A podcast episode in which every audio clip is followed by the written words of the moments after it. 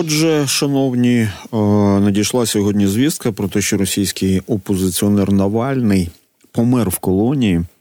Чому вмер Навальний? Як на мене, все дуже просто. Путін і не приховує, що він відморозок і злочинець, і вбивця. Хоче, щоб його боялися.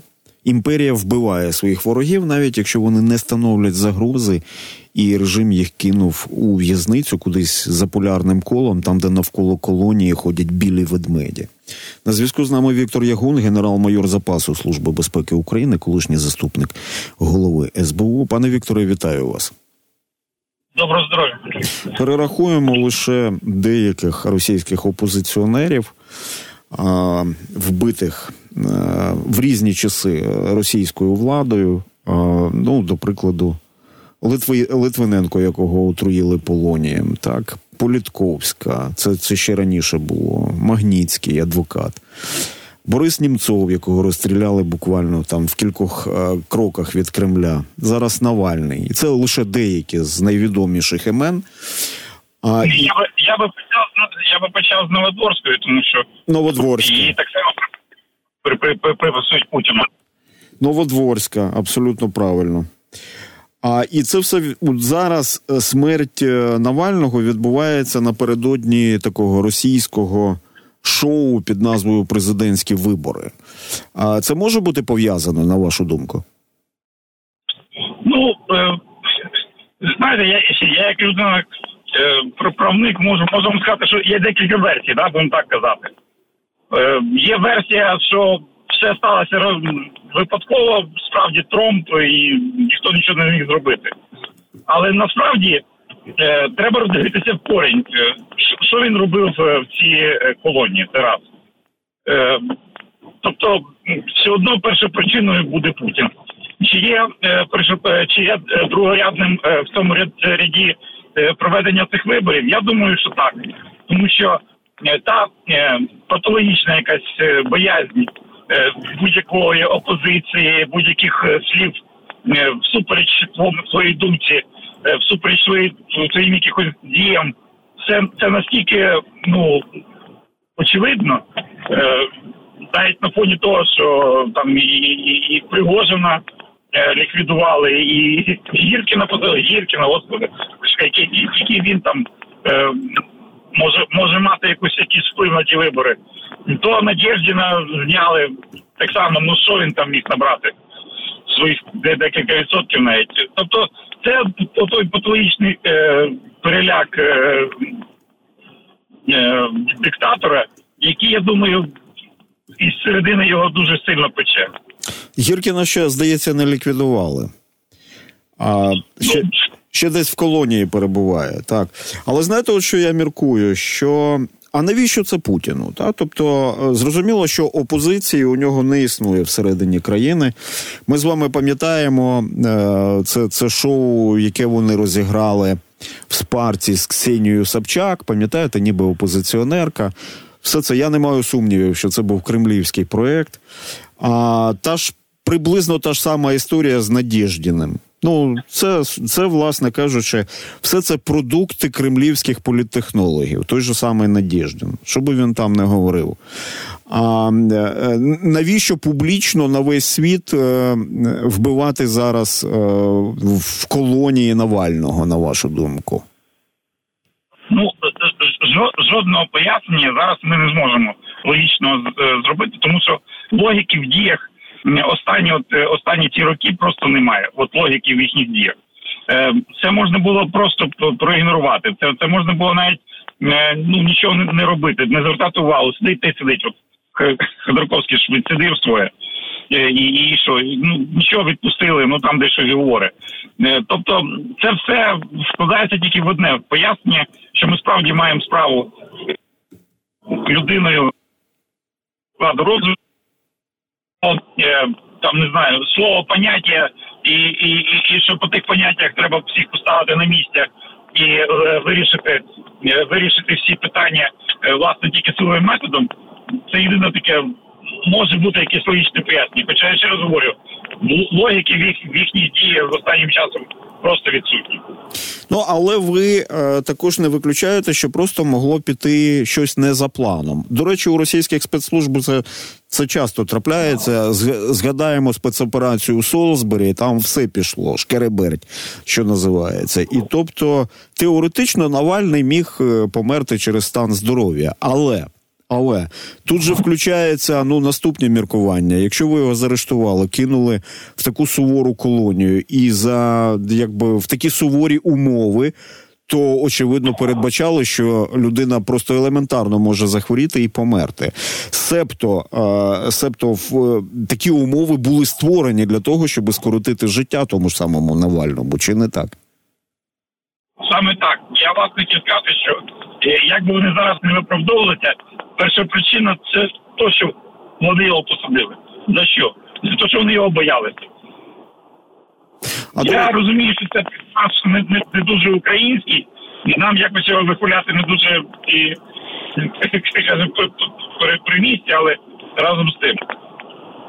А давайте з вами ми оцінимо роботу російських спецслужб, тому що інколи, читаючи матеріали розслідування, все б це було схоже досить часто на якусь таку трагікомедію. Та? Навіть те ж саме переслідування Навального, як намагалися його в літаку отруїти, що потім, що потім відбувалося навколо, ховали цей одяг там і, і все. От коли читаєш, то розумієш, що у росіян, в російських спецслужбах досить часто йде багато речей, ну дуже багато проколів відбувається. У вас є пояснення цьому? Тобто, здавалося б, локалізувати людину на території Росії, а для такого режиму путінського, ну, взагалі не було б якихось величезних проблем.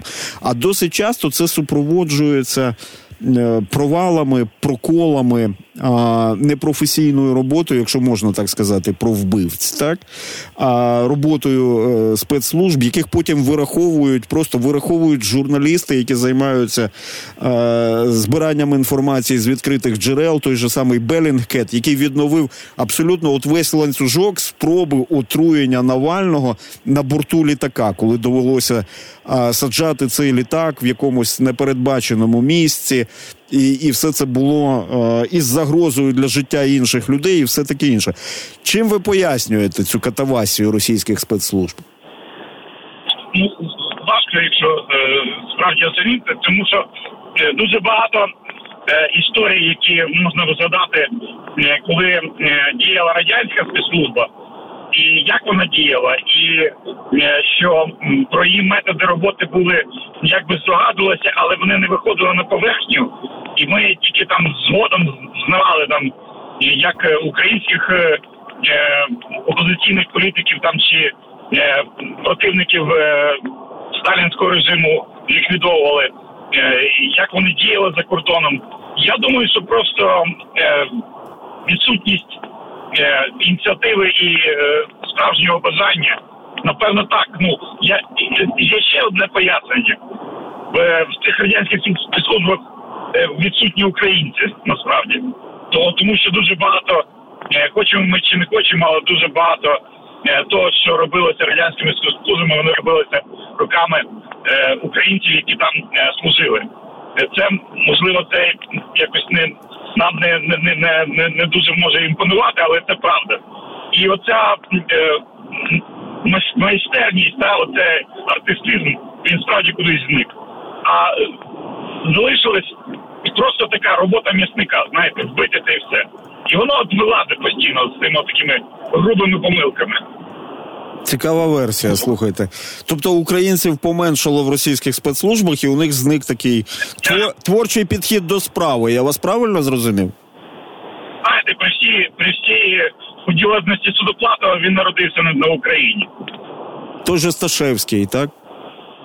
Так, да, Сташинський. Я, я просто знаю, яка кількість співробітників вихідців з України служила в, в, в цих зовнішній розвідці, в тих органах. Ну, така історія, знаєте, от є, є що згадати. Але ну, це, це, це зараз, напевно, не, не до теми. Нехай самі розбираються. Манкуртів, на жаль, вистачає і з українськими прізвищами зараз в Росії. Але в ФСБ працює спеціальний відділ, як він, п'ятий називається по Україні? служба. П'ята служба. Там багато вихідців з України задіяно? Ну, от е, е, я хочу сказати, що останні роки, останні роки е, вони прийняли рішення про е, вичищення всіх спецслужб і по можливості правоохоронних органів вихідцями з України, особливо якщо вони якщо вони народилися або в другому поколінні з України. Та от, наприклад, тато, мама народилася в Україні, то син вже не може попасти до них на службу. Е, ну, в них таке, а, і навіть дід-баба, в них там так, так навіть прийнято. Але разом з тим е, вони активно використовують, як бачите, нашу агентуру, і в нас є е, ті, хто йдуть з ними на співпрацю. Ну, але судячи з того, що в нас відбувається, і як вони з ними працюють, ну, да, там майстерність поки що не, не, не, не проглядається. А вичищають ось цих етнічних українців, це так як Німцова з Навальним, чи звільняють із служби? Ну, знаєте, їх просто не беруть або переводять кудись подалі від гріха, знаєте, як для них. А Навальний, давайте згадаємо, що в нього тато народився в Чорнобильському районі, і в Навального в нас тут в Київській області живе рідний, двоюрідний брат, так само Навальний, якщо не повний тьоска його. Тобто Навальний сам колись сказав, що в нього більше генетично українського, але він прийняв сторону імперії і за імперію воював, там і лишився. Та, і Навального спочатку перевели на північ Росії, а потім позбавили життя. От, ну, от за будь-яких обставин, а, тому що якби він не перебував в колонії, то навряд чи помер би. А, і тим, тим більше, що перед цим була спроба його отруєння, і це серйозно похитнуло стан здоров'я Навального. Ми пам'ятаємо, як йому надавали допомогу а, в німецькій клініці. А, скажіть, а ось такі вбивства, вони справді потрібні Путіну? Чи просто так от відбувається? Та, тому що я, я просто згадую книгу Фельштинського і Литвиненка, якого Литвиненка також е, отруїли полонієм навіть на чужій території, це було в Лондоні, в Великій Британії, чим досягнули колосального міжнародного скандалу, тому що, ну, насправді британці були поставлені перед фактом, що російські спецслужби вільно себе почувають і проводять е, такі смертельні спецоперації на їхній суверенній території, так? Е, і е, Фельштинський із Литвиненком встигли видати книгу, яка називається «еф ес бе підриває Росію», де було розкладено серію злочинів після приходу до, скажімо так, і після приходу до влади Володимира Путіна. От в цей період, коли Путін був спочатку директором еф ес бе, потім був прем'єр-міністром Росії, а потім Єльцин його призначив, по суті справи, виконувачем обов'язків президента Російської Федерації. І цю історію мало хто взагалі якби намагався і заперечити насправді. Та, тому це якби частина іміджу такого суворого диктатору, чи просто, ну, якби от спецоперації виходять з-під контролю? Я думаю, що це стиль е, життя і, і, кер, і керівництво, е, керівництво життям е, Путіна. Тому що, якщо дивитися і згадувати ті всі моменти, знаєте, коли можна було спасти людей, а можна було уникнути якихось надзвичайних ситуацій, він йшов на загострення. Це і Курськ, який втонув, а його можна було там спробувати спасти той частину екіпажу. І Нордост з тим отруєнням, і інші там спецоперації так звані. Я в одному з інтерв'ю Путін сказав, що він не любить предателів. Так треба визнати, яких предателів. Предателів саме його думки, я так розумію. І тому от той кривавий слід, який йде по, по його життю, я чому не просто так згадав е, Новодворську, тому що Новодворська це е, м, такий був фактично антипод е, Собчака і, відповідно, е, е, Путіна в, в е, Санкт-Петербурзі. І вона постійно вказувала, що це фактично до влади рветься бандитське групування. Вона там все чітко розкладала ще в ті часи, ще до його приходу в Москву. Тому і, е, і Новодворська, і Політковська, і е, Німцов – все це люди, які перейшли йому дорогу не фактично, а так емоціонально, теоретично. І вони завжди е, всупереч його там думці казали йому правду, в очі людям казали правду. Тому вони поплатилися. Я думаю, що е, Навального доля е, чекала десь така сама. Якщо він, він би і відсидів, то щось би з ним трапилося надзвичайно вже на волі. А от Навальний повертався в Росію, багатьох це збентежило, але на якомусь такому куражі, я би сказав би, так? На такому розслабоні, в літаку з оцим всім «Мальчик, принеси-ка нам водочки, ми домой возвращаємося». Ну так от якось воно, воно виглядало достатньо весело навіть, я би сказав би. Тобто Навальний а, не розумів, що на нього чекає. Він думав, що він став настільки великою політичною фігурою, що режим на нього не підніме руку. Я думаю, що він повірив в те, що він став е, е, людиною міжнародного рівня, що за нього вступляться.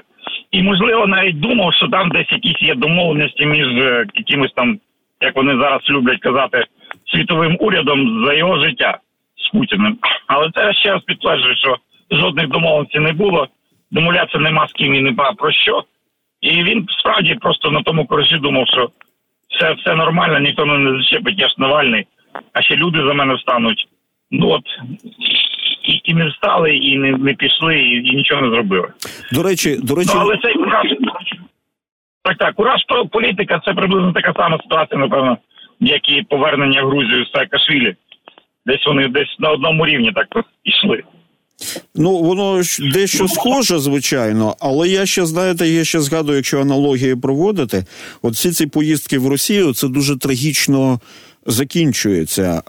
Ми, на жаль, рідко згадуємо смерть і загибель президента Польщі Качинського разом з керівництвом, вищим керівництвом Польської Республіки, Республіки Польщі, так? І для мене загалом немає сумнівів, що росіяни до цього доклалися. Чому? Тому що вони не повернули рештки президентського літака, а польському уряду, хоча такі вимоги були, тому що це може пролити якесь світло на те, що сталося на борту цього літака. Ну, така, така історія з поїздками або з поверненнями в Росію дуже непевна історія. А, а ви порівняли це ще із...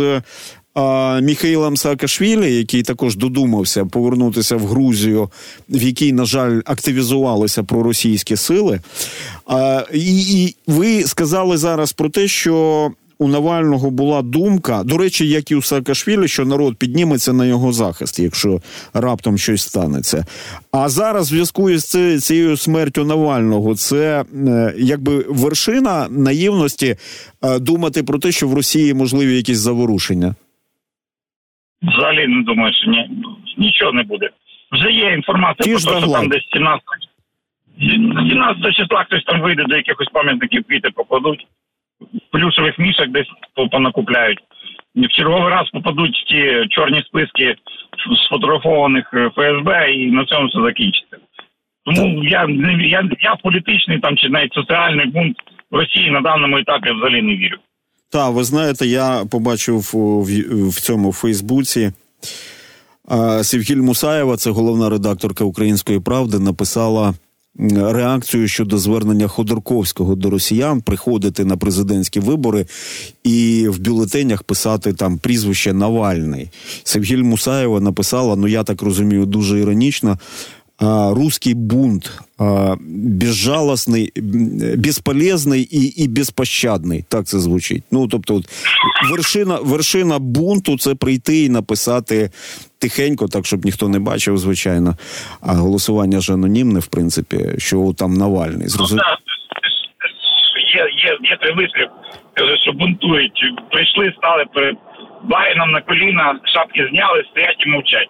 І знають, що бунтують, і все одно стоять. Протест. Такий протест. А, а як відреагують, на вашу думку, як відреагує цивілізований світ? Тому що для цивілізованого світу, ну, Навальний все ж таки, нам це може бути неприємно, але Навальний був такою фігурою, на яку зважали. Проводили там певну спецоперацію з його вивезення з Росії. Там вищі посадовці домовлялися з Путіним, потім лікували, потім відмовляли від повернення. А потім, коли Навальний повернувся в Росію, ще й говорили, що дивіться, якщо з ним щось станеться, то для Росії це безслідно не пройде. Що зараз? Я думаю, що нічого не буде надзвичайного. Єдине, що це один ще, ще один такий штришок до е, того, що казала Україна, і в що не вірили е, західні політики. Що ми маємо справу з, зі злочинцем, не просто злочинним там режимом, а злочинцем, який е, разом зі своїм, своєю бандою захопив владу. Е, люди е, там е, повністю зомбовані, і я так думаю, що оцей менталітет, який вони використали за царя батюшку, він дуже легко ліг в їхню ідеологію. І е, мені хотілося б вірити, що е, тепер вже серед е, західного світу немає політиків, які би, ну не знаю, поїхали би, не знаю, там інтерв'ю брати там чи руку втиснути. Ні, знаходяться такі. Знаходяться такі. До речі, інтерв'ю з Такером Карлсоном сам Путін прокоментував і сказав, що Такер Карлсон пробив цей місток комунікації, яку було припинено не через російські обставини і через, не через російські дії. Це, звісно, чергова брехня від російського диктатора, але він засвітив Такера Карлсона та його місію. Це почати діалог, щоб, щоб з ним... Такеру запропонували посаду. Такеру запропонували посаду, не знаю, чи він погодиться. Яку? Там, я не знаю, чи Russia Today, чи там якийсь там Спутник. Там непогано платять, я би сказав би навіть дуже добре. Якщо там опиниться Такер Карлсон, ну це можливо, це можливо. А скажіть, на Росії сто сорок мільйонів населення, у Путіна ще є кого там вбивати? Ну, з таких, з таких міркувань, а, якби, знаєте, демонстрації, демонстрації своїх можливостей, я би так би сказав би. Ви Гіркіна, до речі, згадували. Гіркін із цієї когорти, які, яка заважає Путіну, чи він все-таки такий націоналіст, ура, патріот, і Путін його не буде вбивати? Я, я тепер після сьогоднішнього дня думаю, що бо, бо я думав, що може його там тримають для якихось своїх цікавих спецоперацій, там зроблю з нього якогось там мученика, ведуть троє після відсідки там років через чотири для можливих якихось політичних проєктів. Думаю, що він не доживе. Я думаю, що він один з тих е, моментів, що е, десь його там прикопають і скажуть, дерево впало. Тому а вбивати, вбивати завжди можна. Тим більше, що це, це ж е, е, ситуація дуже проста. Ми маємо справу з тоталітарним чи авторитарним режимом, кому як подобається. Авторитарний – це якщо один, і тоталітарний – це всі. Я думаю, що це режим в якийсь момент перейде на те, щоб ліквідовувати своїх, тих, що дуже близькі до, до нього. Тобто ліквідовувати є завжди кого. Знаєте, можливо, навіть не дерево, а тромб. Ну, Тромб, як це озвучила російська пропагандистка Маргарита Сіманян, яка, я так розумію, підпрацьовує ще патологоанатомом, оскільки одразу видає а, а, результати, які не озвучили, по-моєму, навіть а, ще а, провладні інстанції. Тромб, все дуже просто. Дякую. Віктор Ягун з нами був на зв'язку.